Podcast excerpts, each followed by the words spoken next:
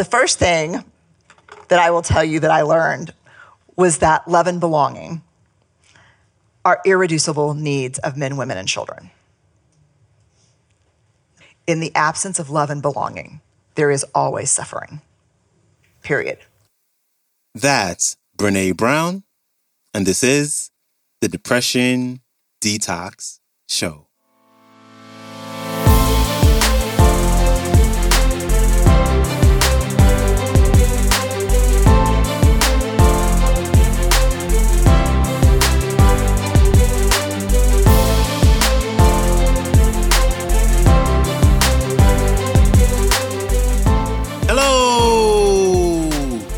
Welcome back to the Depression Detox Show, where we share ideas and stories to help you live a happier life. I'm your host, Malikee Josephs. Happy Wednesday. So, today we have one of my favorite speakers.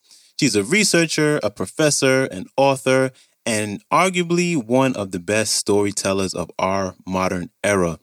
Dr. Brene Brown is back on the show, and I just love anything that she comes out with, really. I mean, all of her talks have so many gems in them, and it's hard to really try to pinpoint one or two little nuggets. Like the whole entire talk is always filled with so much. So, in today's talk, she's going to be talking about a topic that's extremely important. I think it's it really needs no introduction. It's the topic of all topics, and that topic is all about love. So without further ado, here's Brene Brown. Enjoy. So for me, I did spend the first six years studying shame, fear, vulnerability, and empathy. At the end of those six years, I put a theory into the literature. I wrote a book on shame resilience.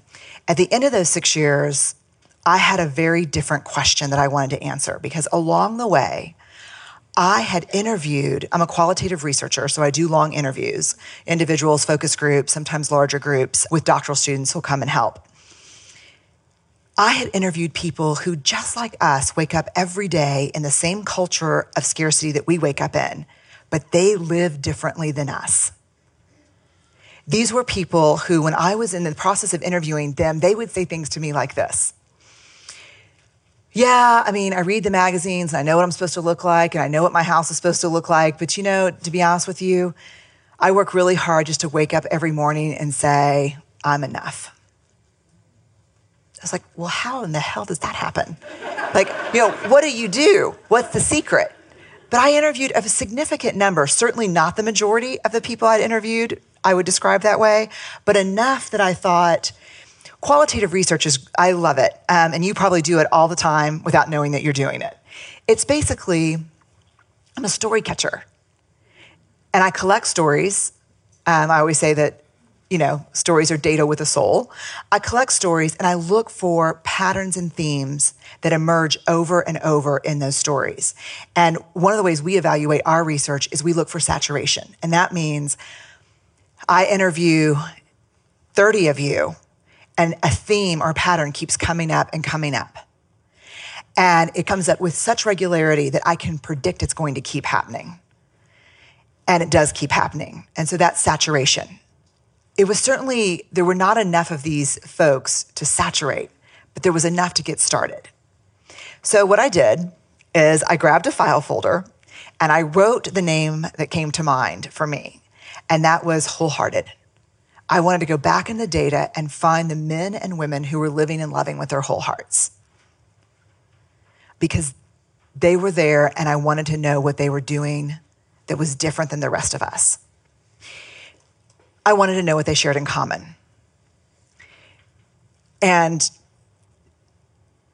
if you know my story, you will know that this does not turn out well for a little while. Um, because I'll be honest with you, I thought the answer was going to be what the wholehearted share in common is a vast, expansive knowledge base around shame. The wholehearted are shame researchers. Um, and I honestly thought that. Um, I went into this research looking for confirmation that I was indeed wholehearted, just not aware of it yet. Um, yeah. The first thing that I will tell you that I learned was that love and belonging are irreducible needs of men, women, and children. I mean, I will go on the record as saying, in the absence of love and belonging, there is always suffering. Period. This was a rocky start for me because up until this point, including the first book and the theory that I wrote on shame, I had never used the word love. Because it would be a very difficult sell to tell my colleagues to use the word love in research. Because how do you measure love? And how do you talk about love? And so what we do in the, you know, in, as researchers is we just dismiss its importance because we can't define it or measure it, which really makes no sense at all. And in fact, a couple of years ago, I was talking to 3,000 academics in my field in social work in San Antonio at a conference. And I said, How many of you talk about love? And these were all basically the academics that represent the entire faculty of social work nationally. How many of you talk about love? Two hands went up out of 3,000. And I said, Let me ask you this How many of you, the doors are closed behind us, how many of you today would be willing to walk outside of this room and never experience love again? No one raised their hand. I said, How many of you believe that love is the absolutely most important human experience? Everyone raised their hand. And I said, Then why aren't we talking about it? You know, because we can't measure it. That's a terrible reason to not talk about something that we all know is universally important. So, what I did in my work is I came up with a definition of love, which is at best ballsy, at worst stupid. Um, for this reason, we have to have a conversation about love. And I don't think we talk about it because there's no definition of it. We don't know what we're talking about. So I'm upset. I, a big part of grounded theory research is to cultivate definitions from the research. And so I'm going to share a lot of definitions over the six sessions. But what I want to tell you is that I'm just trying to provoke you. I'm not trying to sell you the definition. I'm just starting a conversation.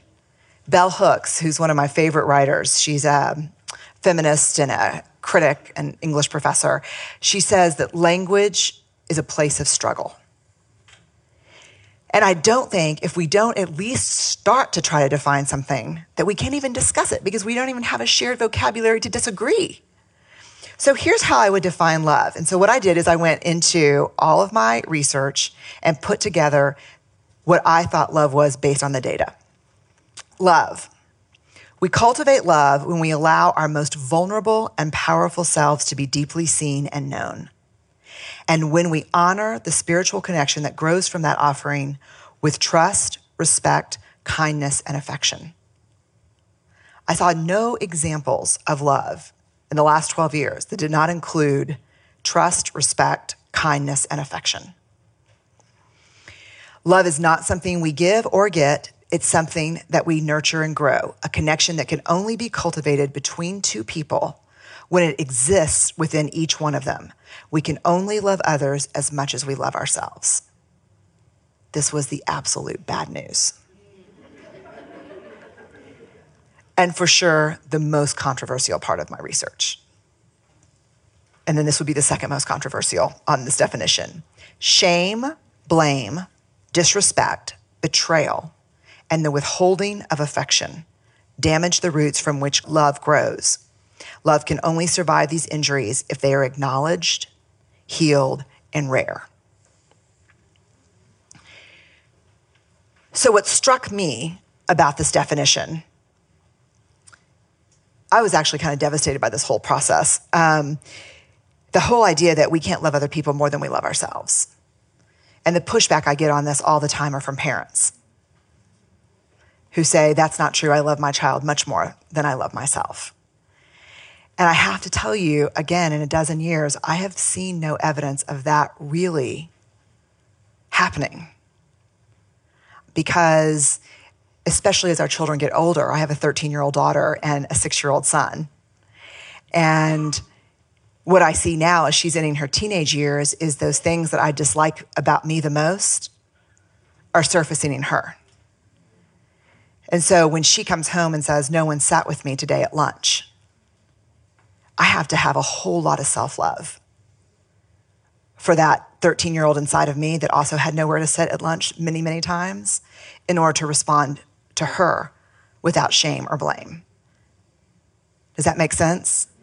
Because what I see a lot in the research is I see children coming home and saying, No one sat with me at lunch. And mom turning to her and saying, I told you, wear a nicer outfit and pull your damn hair back. Right. And we do that. And so I don't think that we can love other people more than we love ourselves, which is why when I think it comes to our partners and our children and our family, our first order of business is the development of self love. Big thanks to Brene Brown for stopping by. I got this clip from her Power of Vulnerability audiobook, which you can get on audible.com. And I've listened to some of it so far, and I can tell you that it's an absolute game changer for sure. You can also connect with her by visiting her website, brenebrown.com, and check out her most recent book, actually debuted a few months ago, I think in April, and it's entitled You Are the Best Thing Vulnerability, Shame, Resilience, and the Black Experience. And I'll have all the links to everything as I do in the show description. So you can go check that out. And before you go, when you get a chance, please follow the show wherever you get your favorite podcast. Or if you can be so very kind to leave a rating or review on Apple Podcasts, that would be amazing. And that is a wrap for me. I hope you have a great rest of your day, and I will see you back here Friday. So, until then, stay strong. Later.